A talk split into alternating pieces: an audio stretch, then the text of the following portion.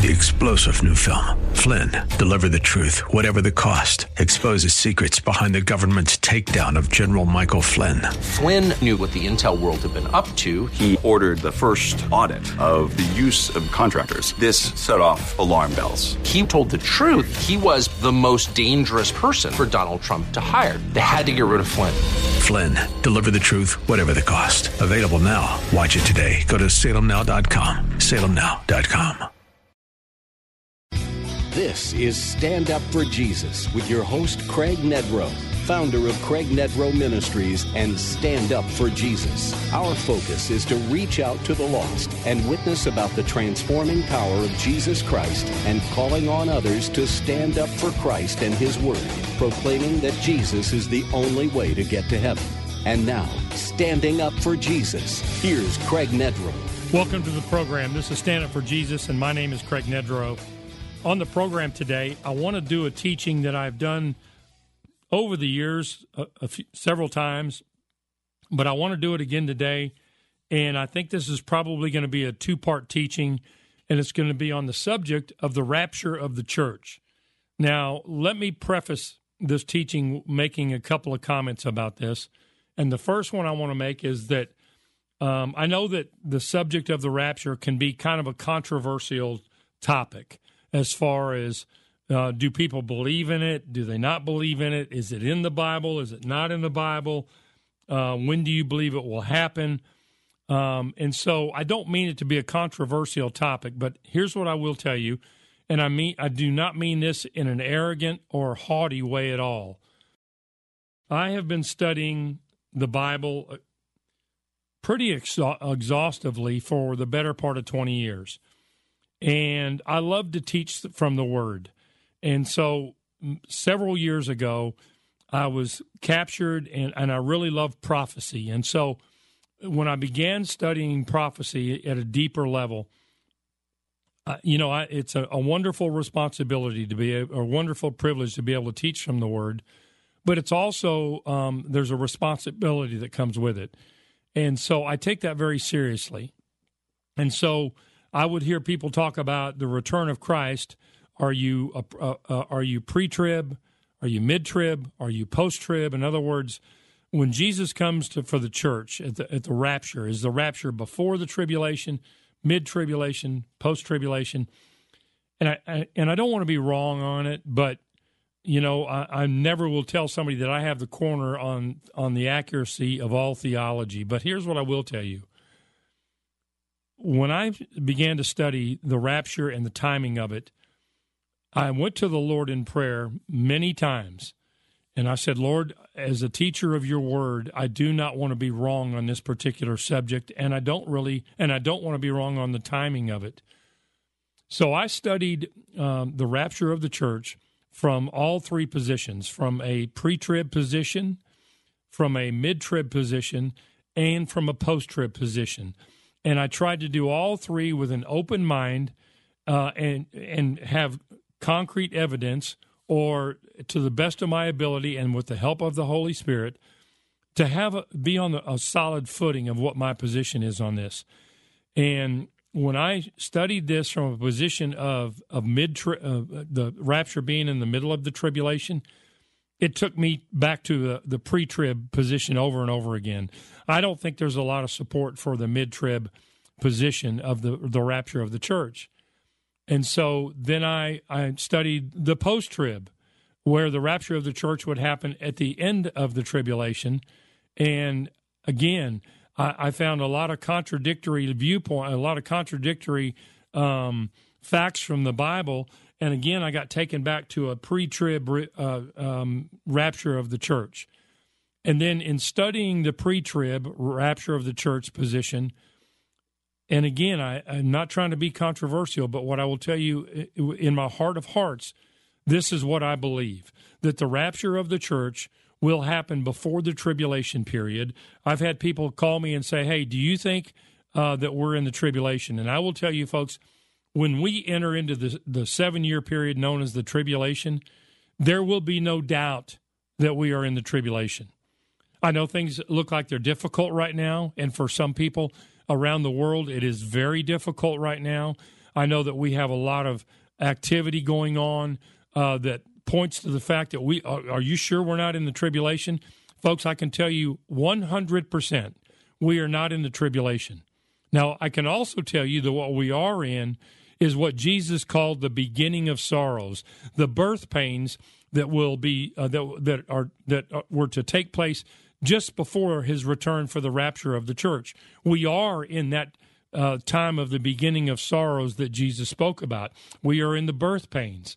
And so um, when we stop and look at prophecy, and uh, you know we're we're watching prophecy unfold before our very own eyes uh, that just leaps off the pages of the Bible, and we are living in a time that past generations have dreamed about living in because the Bible doesn't give four or five or six or ten or fifteen signs uh, that we are living in the last days just before the return of Christ. The I can give you probably a hundred signs with biblical support that we are living in the very last days before the return of Christ. Now, I say this often, and I want to take the time to say it again here. No one, not me, not you, or anyone else, knows the day or the hour or the week or the month or the year of the return of Christ. The Bible says not even the Son, not even Jesus knows it, only the Father.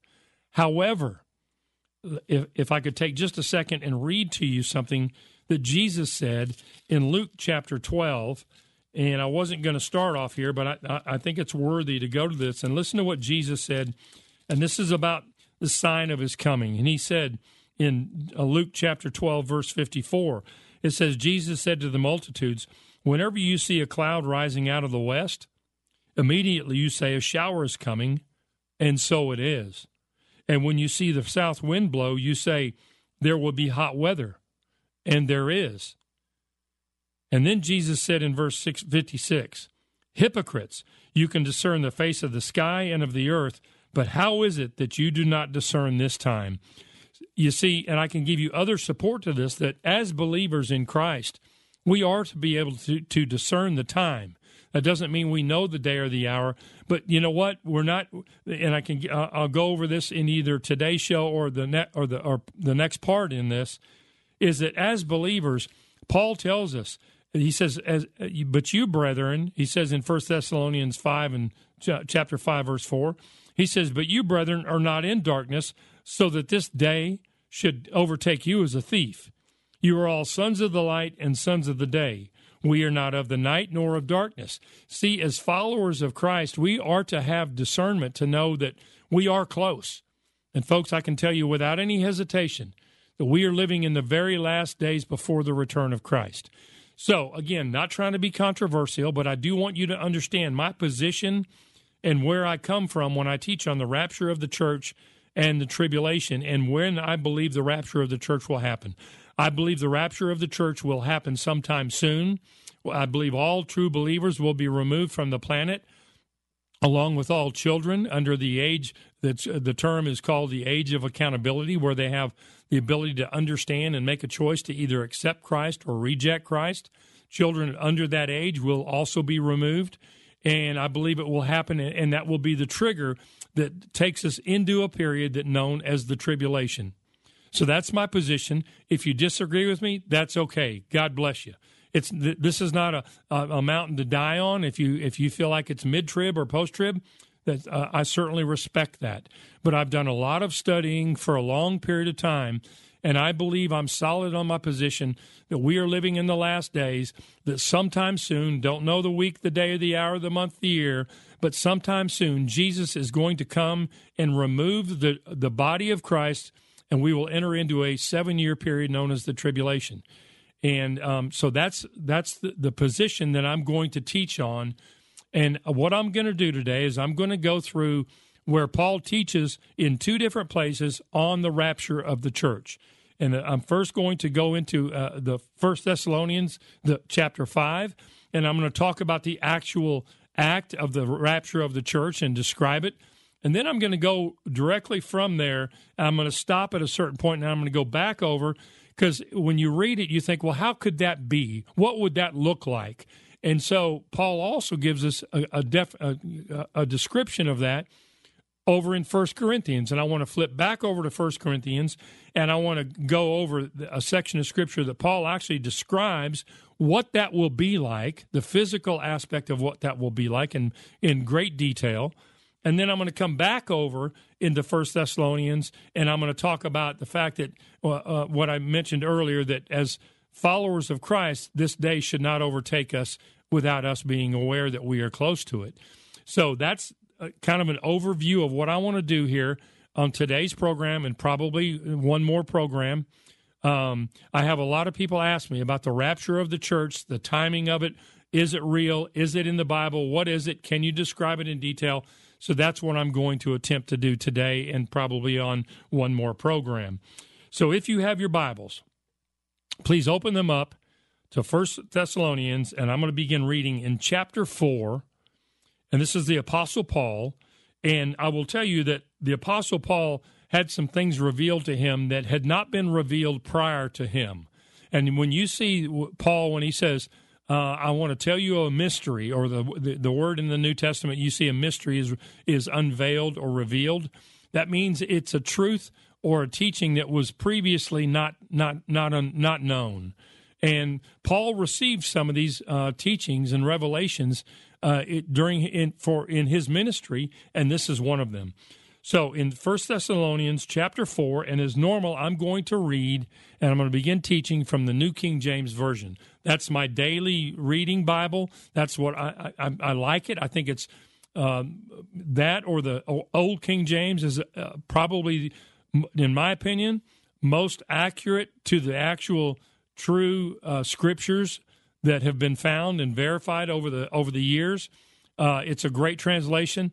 Uh, I like the old uh, King James, but the new one takes out thee and thou and replaces it with some more, a little bit more uh, contemporary language that's easier to understand.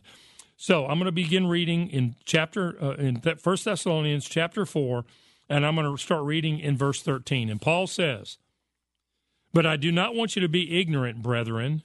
Concerning those who have fallen asleep, lest you sorrow as others who have no hope.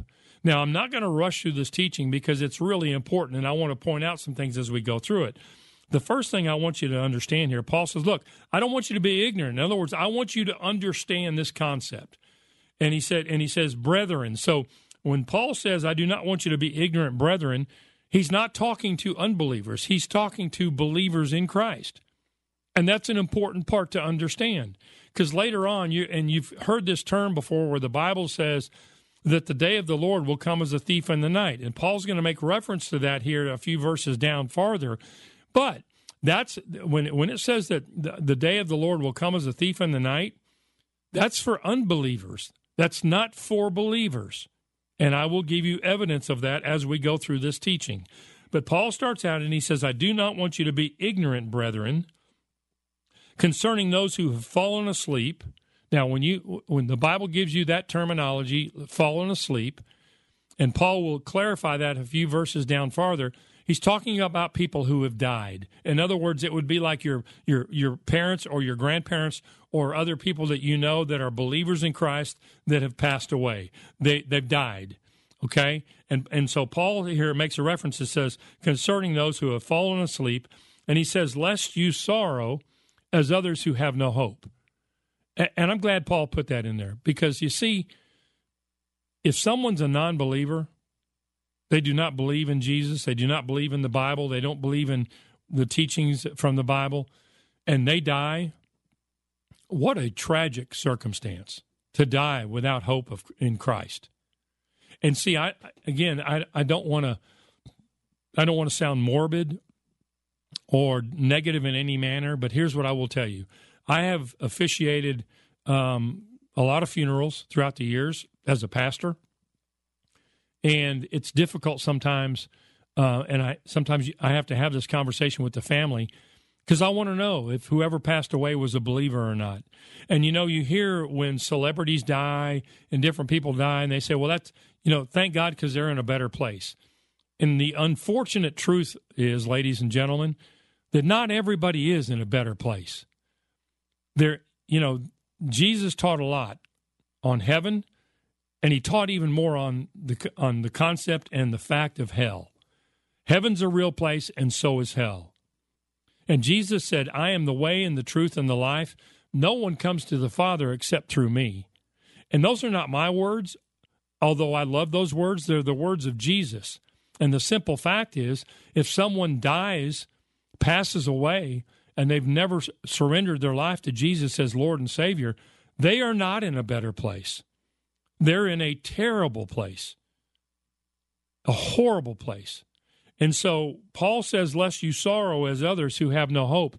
If someone that you know dies without accepting Jesus, or if you or I die without accepting Jesus, that's dying with no hope.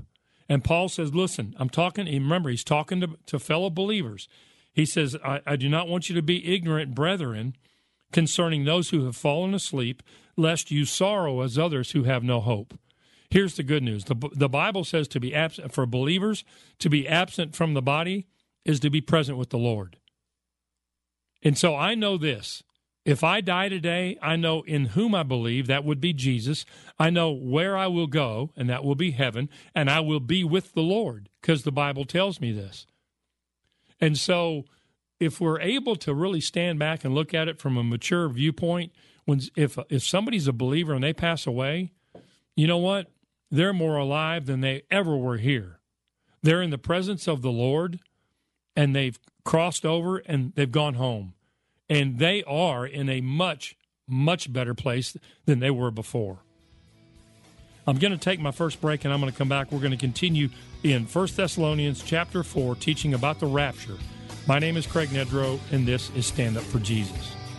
We return to Stand Up for Jesus with Craig Nedrow on Christian Talk Radio, The Word, 100.7 FM. Welcome back. This is Stand Up for Jesus. I'm Craig Nedrow. I'm taking this opportunity to teach about the rapture of the church, uh, what what the actual rapture is, and then we're going to go into what the physical physical act will look like uh, uh, in when that happens. And so uh, right now in, I'm in First Thessalonians chapter 4. I started reading in verse 13. The Apostle Paul is teaching here. And he starts out in verse 13. He says, I do not want you to be ignorant, brethren, concerning those who have fallen asleep, which means people have died, they've passed away, lest you sorrow as others who have no hope. Notice Paul's te- he's talking to fellow believers here. And he says then in verse 14, For if we believe that Jesus died and rose again, which as a believer in Christ, you have to believe that. He says, if we believe that Jesus died and rose again, even so, God will bring with him those who sleep in Jesus. Now, I mentioned sleep uh, when Paul talks about sleep here, he's talking about death, uh, the, the death here on the planet Earth. And we'll see that here in another verse or two where he actually says it. But he says, um, if we believe that Jesus died and rose again, even so God will bring with him those who sleep in Jesus. And then I love what Paul says in verse 15. He says, "For we say for this we say to you by the word of the Lord." So let me stop there because that's important. Paul's not Paul notice what Paul doesn't say. He goes, "I'm going to give you my opinion here." Or I'm going to tell you what I what what me and some other believers think think is what's true. No, he Paul says, um, for we, we this we say to you by the word of the Lord. This was the the word Paul received this teaching, this revelation from the Lord. And he says that we who are alive and remain until the coming of the Lord will by no means precede those who are asleep. Now that's a that that begins to trigger an odd thought in your mind. What do you mean, Paul, that we who are alive and remain until the coming of the Lord will by no means precede those who are fall, who are asleep? And then Paul says in verse 16, again, I love the directness of the Bible, and this is I love this teaching. Paul says in in verse 16, "For the Lord himself will descend from heaven with a shout, with the voice of an archangel, and with the trumpet of God." and the dead in Christ will rise first. Notice there he doesn't say now and the those who are asleep in Christ. He he goes ahead and goes right to the to the word dead. And those who are dead in Christ will rise first. So Paul's saying, look, Jesus himself is going to descend from heaven. There will be a shout, a voice of an archangel, and a trumpet of God. And he says, and the dead in Christ will rise first. And then he says in verse 17, Then we who are alive and remain shall be caught up together with them in the clouds to meet the Lord in the air. Now, let me stop because this is the crux of the rapture, and it's really important that you have a clear understanding of this. When Paul says, Then we who are alive and remain shall be caught up, those two words, caught up, in the original um, Greek language, the, those two words, caught up, are, is the Greek word, and it's called harpazo, H A R P A Z O. And it means to snatch or to seize and remove. So Paul says here, when we who are alive and remain shall be seized, snatched, and removed, he says, caught up together. Now, you might say, well, Craig, where's the word rapture come in? Uh, in the original language, when the New Testament was written, this section was written in Greek. And the Greek word for caught up is harpazo. Now, the, the Latin translation of the word harpazo is the, the Latin word rapturo, R A P T U R O, rapturo. And that's where we get our English language, uh, in the English word rapture. So the English word rapture comes from the Latin word rapturo, which comes from the, the Greek word harpazo, which is the Greek word for those two words caught up, which means to seize and to snatch and to remove from. So when people say, well, the word rapture is nowhere in the Bible, I, and I don't mean this disrespectfully, they're wrong. It's just not in our English Bible. It doesn't, because if it said, if Paul said, then we who are alive and remain shall be raptured, all of a sudden we'd be going, what does the word rapture mean right there? Because it's not it's not an English word language. It's not an English word that we really have a meaning to. Now it's developed a concept over the years because it's talked about a lot. But that's how we get the word rapture. So Paul goes. Paul says here, then we who are alive and remain shall be caught up, raptured, together with them. With who? Those who are dead in Christ. Because remember, he says in the previous verse, uh, and and the dead in Christ will rise first. So all of our loved ones, all of a sudden, will rise from the grave, or they will they will be we will the, the people who have passed away who are fellow believers. All of a sudden, they will rise from the dead, and then if we're alive at the rapture of the church, we then we will. It says we will be caught up together with them in the clouds to meet the Lord in the air. Now, don't you know the Bible doesn't th- use just throwaway words. It's it's important that you grab this concept. So you've got the dead in Christ who will rise first. Then we who are alive and remain shall it says shall meet the uh, shall um, be caught up together with them in the clouds. Now, if you're aware of the atmosphere, we have the air that we breathe here, and the clouds are part of that. Most clouds are low enough to where they're in our atmosphere, but then above the clouds you have where the stars and and and, uh, and that that part of um, heaven. Uh, the Bible actually says there's three heavens, and Paul says at one point, I, uh, "I know a man who was caught up to the third heaven." So the first heaven is the air that we breathe in the clouds. The second one is where the stars are and the moon and the planets because you can't go out there and breathe, okay? Not able to. The third heaven is where God resides. So Paul says here, then we who are alive and remain shall be caught up together with them in the clouds. So just picture that. That your loved ones, uh, uh the rapture happens in a moment. The Bible says here in a few in minutes when I teach on it, in the twinkling of an eye. So it happens that quick. The dead in Christ rise, and then we who are, are alive and remain shall be caught up together with them in the clouds. And then it says to meet the Lord. Does it say to meet the Lord on the planet? To meet the Lord in Jerusalem? To meet the Lord on Mount Olivet? No, it says to meet the Lord in the air. Why does it say in the air? Because that's where we'll meet the Lord in the air. And here's where some a lot of confusion comes about the return of Christ. Here it says we meet the Lord in the air, but he does not, he never puts his foot on the planet. We meet, we meet, to, we're caught up together with the dead in Christ in the clouds, and then we meet the Lord in the air. Not until the end of the tribulation period does Jesus come back, and it talks about it in Zechariah It talks about it in the book of Acts, chapter 1, that at the end of the tribulation, Jesus comes back and actually puts his foot on the planet. He, he comes back to planet Earth, but he doesn't during the rapture. And if he and if you say, well, I believe he does come back during the rapture and put his feet on the planet, well, then why does it say uh, that we meet him in the air? Why didn't it, why didn't instead of having to meet Jesus in the air, why don't we why don't he just come down here and get us on the planet? The Bible's clear about it. It says, "We who are alive and remain shall be caught up." I mean, snatched and removed together with the dead in Christ in the clouds to meet the Lord in the air. And it says, "And thus we shall always be with the Lord." So here's the word picture, if I could. There's a shout, a voice of an archangel, the trumpet of God. It all happens faster than you can blink. And the dead in Christ rise. We who are alive and remain will meet them, be caught up together with them, meet them in the clouds, and we will meet the, uh, and then all of us together will meet the Lord in the air, and we will go back to heaven with Jesus. That's the trigger that uh, to, that is going to initiate a period known as the tribulation. And, uh, and on another teaching, I'm happy to teach on this. At the end of the tribulation, in Revelation, you can see and study it and read about it in Revelation chapter 19. It says Jesus comes back with with all the saints, with the body of believers, and that's when Jesus comes and puts his foot back on the planet. You can read about it in uh, Revelation chapter 19. You can read about it in Zechariah. Uh, uh, you can read about it in Acts chapter 1, where the angels say, Why are you staying gazing up into heaven? This same Jesus who just ascended to heaven will descend in the same manner.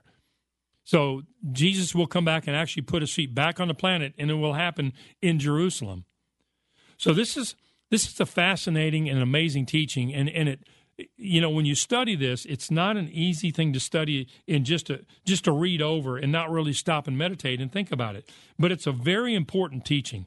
And paul says um, and, and thus we shall always be with the lord. And then paul says in verse 18 and i love this paul says therefore comfort one another with these words. The reason paul says that is because when we have a clear understanding of what will happen at the rapture, the moment that Jesus comes, raptures us, removes all true believers. And I, I look, I have some friends too that go, "No, I believe in the raptures at the end of the tribulation." Okay, look, if you want to go through the tribulation, uh, that, that's your business. I don't want to go through it. And people go, "Well, you that, you know, you, you don't want to have your faith tested." That's not the look. If if if you looked at a, a, the house next door and your children were over there playing and the house was on fire and you had the capability to go in and, and get them out, pull them out of that fire before they were burned, would you not want to do that? Or would you say, no, I think it'll build a lot of character for those kids to go through that fire? Think about that. And think about that in terms of the rapture. Our heavenly Father, if He has the capability of taking us out of this, off this planet before the worst seven years in the history of the world, where Jesus said, unless those days were shortened, no flesh would survive, God, the Bible says that we, uh, as believers in Christ, we have not been appointed to wrath. And so, I, again, I've studied this exhaustively for a long time. And I'm telling you, I'm on solid ground here. I'm going to take my next break and come back. My name is Craig Nedrow, and this is Stand Up for Jesus.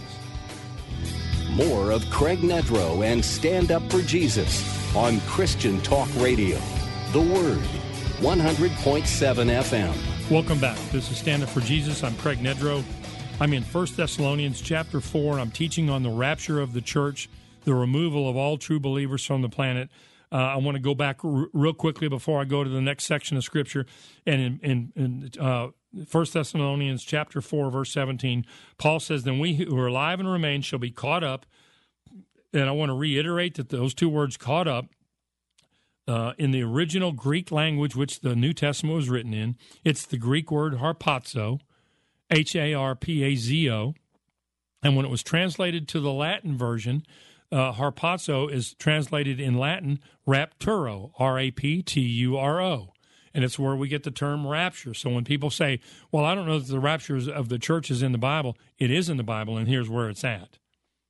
So Paul says, Then we who are alive and remain shall be caught up together with them in the clouds to meet the Lord in the air. That's important.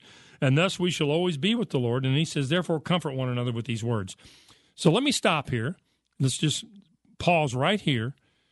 Flip back over now to First Corinthians and go to chapter 15. Paul is talking about the same event, but now we're going to get a description about what that actually looks like. When you when you say that uh, those who are dead in Christ will rise, well, I thought their body was dead. It was, and then you, you see that um, those who are alive and remain shall be caught up together with them in the clouds. What does that look like? Can you give us a word description, Craig, of what that actual that act actually looks like? Yes, I can. Paul does it in First Thessalonians chapter 15. So flip back over there, and um, I'm going to begin uh, reading in First First Corinthians chapter 15, and I'm going to begin reading in verse 35. Once again, this is Paul's teaching, and here's what Paul says in verse 35. But some will say, "How are the dead raised up?" And with what body do they come? That's exactly what I'm mentioning here when it says the dead in Christ will be raised, and then we who are alive and remain shall meet them in the clouds to be with the Lord in the air. You might wonder, well, how, how are the dead in Christ? What, what's their body going to be like? Isn't it all decayed? Or what if they were cremated? Or, you know, what, whatever the case may be, what if they donated their body to science? How are they going to be raised with Christ? Paul's giving us a description here in First, First Corinthians chapter 15. He says, in verse 35. Someone will say, How are the dead raised? Uh, uh, raised up, and with what body do they come? And then Paul continues in verse 36, and he says, "Foolish one." He doesn't mean he's not trying to insult you. He goes, "No, think." He's thinking. He's if I could, if I could um, speak in in our language today, he'd say it'd be like me saying, "No, hang on a minute. Let me explain this." Okay. So Paul says, "Foolish one, what you sow is not made alive unless it dies." He says, And what you sow, you do not sow that body that shall be, but mere grain, perhaps wheat or some other grain. But, but God gives it a body as He pleases, and to each seed its own body. Now, let me stop and give you a simple word picture on that. You put a, if you want an apple, you don't bury an apple. You plant apple seeds. If you want wheat, you don't bury a stalk of wheat. You plant wheat, uh, uh, the seeds from the wheat, and it sprouts. Here's a, one that we see more often. You want you want an ear of corn. You, you don't you don't plant an, a whole ear of corn. You plant seeds or, or corn kernels, and it sprouts corn. Okay. In other words, and they're all different. You don't plant corn to get wheat. You don't plant um, plums to get apples. And so that, that's a, a, very elementary, but it's a good word description here. When when Paul says, "What you sow, you do not sow that body that shall be." Shall be but mere grain perhaps wheat or some other grain but god gives it a body as he pleases and to each seed its own body again you don't plant uh, grapes to get avocados you want to get avocados you plant an avocado seed and then it dies and then it grows an avocado or an avocado tree. Okay?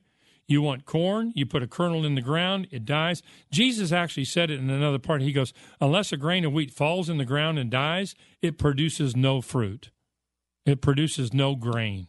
That's the, that's the word picture.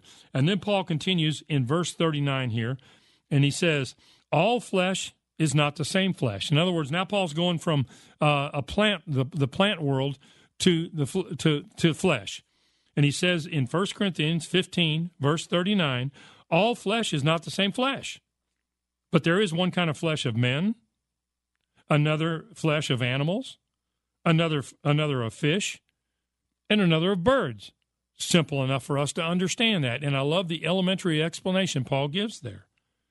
And then Paul continues and he says in verse 40, there are also, in other words, Uh, thinking about there's one kind of flesh for, for men, one kind of or humans, one kind of flesh for animals, one for birds, and one for fish. He says in the same aspect. He says in verse 40, there are also, and the word that is used here in the New Testament is celestial bodies. That word celestial means heavenly. He says there are also heavenly bodies, and there are terrestrial bodies, and the word terrestrial is earthly. So Paul says, okay, just like there's you, you plant different types of seed and there's different types of flesh there's different types of bodies. There's a heavenly body and there's an earthly body. And he says that in verse 40 and, and, he, and he goes on and gives you another, another example. He says in verse 41 there is one glory of the sun another glory of the moon, another glory of the stars, for one star differs from another star in glory. Now, what he's making reference to there is back in verse 40 when he says there are celestial bodies and there are terrestrial bodies, but the glory of the celestial is one and the glory of the terrestrial is another. In other words, he's saying both the, the, the, the earthly body and the, the, the, heavenly body both have their own types of glory, but it's different from one another. And then he uses the galaxies, the moon, the stars, and the sun to give another example of that. Now, before I get into this next section here in First uh, Corinthians chapter 15, I want to take my last break. I'm going to come back. This is such an, an interesting and fascinating teaching. Um, I want to continue as soon as I get on the other side of the break. My name is Craig Nedrow, and this is Stand Up for Jesus.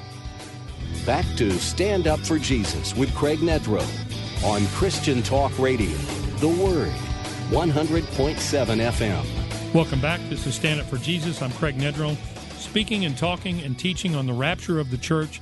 And we started out in First Thessalonians chapter 4, talked about the actual uh, the, the actual act of the rapture. And then I, am back over in First Corinthians chapter 15, where Paul's actually giving a physical word picture of what that looks like. And I mentioned before the break in verse 40 of First Corinthians chapter 15, Paul says, there's there's also a celestial body, which means heavenly body, and there are terrestrial, which means earthly bodies. But the glory of the celestial is one, and the glory of the terrestrial is another. And then he says there's one glory of the sun, another glory of the moon, another glory of the stars. So he's giving us, again, word pictures. And then he says in verse 42 So also is the resurrection of the dead. The body is sown in corruption, it is raised in incorruption. So Paul's now, when we talk about over in First Thessalonians, Thessalonians chapter 4, when Paul talks about the dead in Christ will rise first, here's how Paul's describing it in 1 Corinthians. He says, So also is the resurrection of the dead. Those are the dead in Christ who will rise first. The body is sown in corruption, it is raised in incorruption. It is sown in dishonor, it is raised in glory. It is sown in weakness, it is raised in power. It is sown a natural body, and it has raised a spiritual body. There is a natural body, and there is a spiritual body. Now, just think, stop again, and just meditate on this for a second and think about what Paul just said. Look, I'm 66 years old, and I, you know, I, I've read different commentaries or different um, things, facts about it, where they, when a, a, a person's physical body begins to deteriorate. In other words, up until I think it's 27 or 28 or 29 or 30, depends upon the person. We're still growing cells in our body and they're strengthening, but at some point we we go over the tipping point, and from that point on, and it's a slow process, but our bodies begin to um, to to become weaker. Cells begin to die off, we don't see as well as we did when we were young. Uh, we can't do as many things as we did when we were young. The, if we can do them, it takes us longer to recover from them. Um, we may lo- begin to lose our hearing or our sight. That's that's that's the transition from being young. I, I listen. I played four sports all through school. I can't do the things I did when I was young. I'm 66 years old. I'm still in good health. Glory be to God. But I'm aging, and this body is aging. It says the body is sown in weakness, uh, Paul says, and it, and it is and it is raised in power. When when I when I have my new body, I'm not going to have the weaknesses and the pains and the sufferings that I have now. He says it is sown a natural body, and it, it is raised a spiritual body. And I love it. Paul says there is a natural body and there is a spiritual body. And so Paul's going to go on and give a little bit of a description here. He says in verse 45, once again, we're in 1 Corinthians chapter 15. He says, And so it is written, the first man, the first man, Adam, became a living being. The last Adam became a life giving spirit. He's talking about Jesus. He says, However, the spiritual is not first, but the natural, and afterward the spiritual. The first man was of the earth, made of dust. The second man is of is the Lord from heaven. So he tells you who he says, look, Adam was of the dust, Jesus is from heaven. And he says in verse 48, as was the man of dust, so also are those who are made of dust. And as is the heavenly man, so also are those who are heavenly. And as we have borne the image of the man of dust, we shall also bear the image of the heavenly man. Now, Paul says, remember, I talked to you about uh, uh, uh, when he talks about a mystery. In verse 50, he says, Now this I say, brethren, once again, he's talking to believers. He says, Now this I say, brethren, that, the, that flesh and blood cannot inherit the kingdom of God, nor does corruption inherit incorruption. And then he says, Behold, I tell you a mystery. In other words, this was previously unknown. He said, We shall not all sleep. In other words, remember the dead in Christ rise, will be raised first. He said, We shall not all sleep, but we shall all be changed. In a moment, in the twinkling of an eye, at the last trumpet. For the trumpet will sound, and the dead will be raised incorruptible, and we shall be changed. For this corruption must put on incorruption, and this mortal must put on immortality. So when this corruptible has put on incorruption, and this mortal has put on immortality, then shall be brought to pass the saying that is written, Death is swallowed up in victory. Now let me let me just quickly give you that word picture again. So at the, at the rapture of the church, the dead in Christ will be raised incorruptible, and he says, and we shall all be changed. In other words, if we're alive during when the rapture happens, instantaneously I will receive my new body. This this earthly body that I have right now cannot inherit the kingdom of God. It says flesh and blood cannot inherit the kingdom of God. So my flesh and blood body will be transformed into a spiritual body. The dead in Christ will be raised up in their spiritual body. We shall meet each other in the clouds to be with the Lord in the air.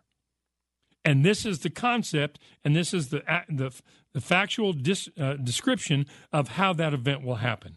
Now, I don't want to rush through this teaching, so I'm going to come back next week. I'm going to review what I've taught, and I'm going to go over this last part again about how we will be changed, and then I want to talk about go back over to uh, First Thessalonians and finish up next week's teaching with some things that Paul wants us to know about because he wants us to be aware of what this this event. He wants us to be aware of how the event will happen, uh, of some kind of uh, uh, approximate timing, or how we can know that it's close.